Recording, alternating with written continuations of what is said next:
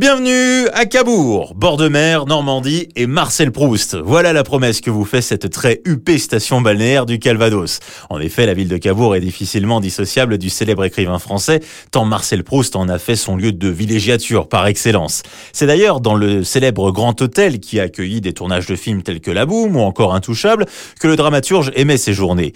Cabourg, c'est la station balnéaire de la haute bourgeoisie européenne, notamment au 19e et surtout au début du 20e siècle.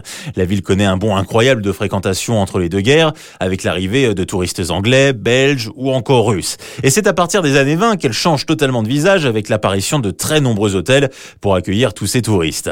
Situé au cœur de la côte fleurie, c'est vrai que Cabourg a de belles qualités. Difficile de rater ces somptueuses villas dans un style bien à elle qui vous promettent un voyage dans le temps de par leur architecture. On y retrouve bien sûr tout ce qui fait l'attrait d'une ville au bord de mer, hein, le casino, la thalasso.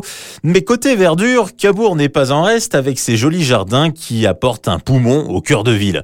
Après tout, il faut bien honorer sa réputation de reine de la côte fleurie. C'est également le lieu de vacances idéal pour toute la famille parce que Cabourg sait proposer des activités très attractives, que ce soit des activités nautiques telles que la bouée tractée ou le jet ski ou encore des activités terrestres comme le rétro tour Normandie. Il y a vraiment de quoi faire et surtout, il y en a pour tous les goûts. Entre Caen et Deauville, venez donc vous offrir une pause revigorante. La côte fleurie vous émerveillera de mille manières manière.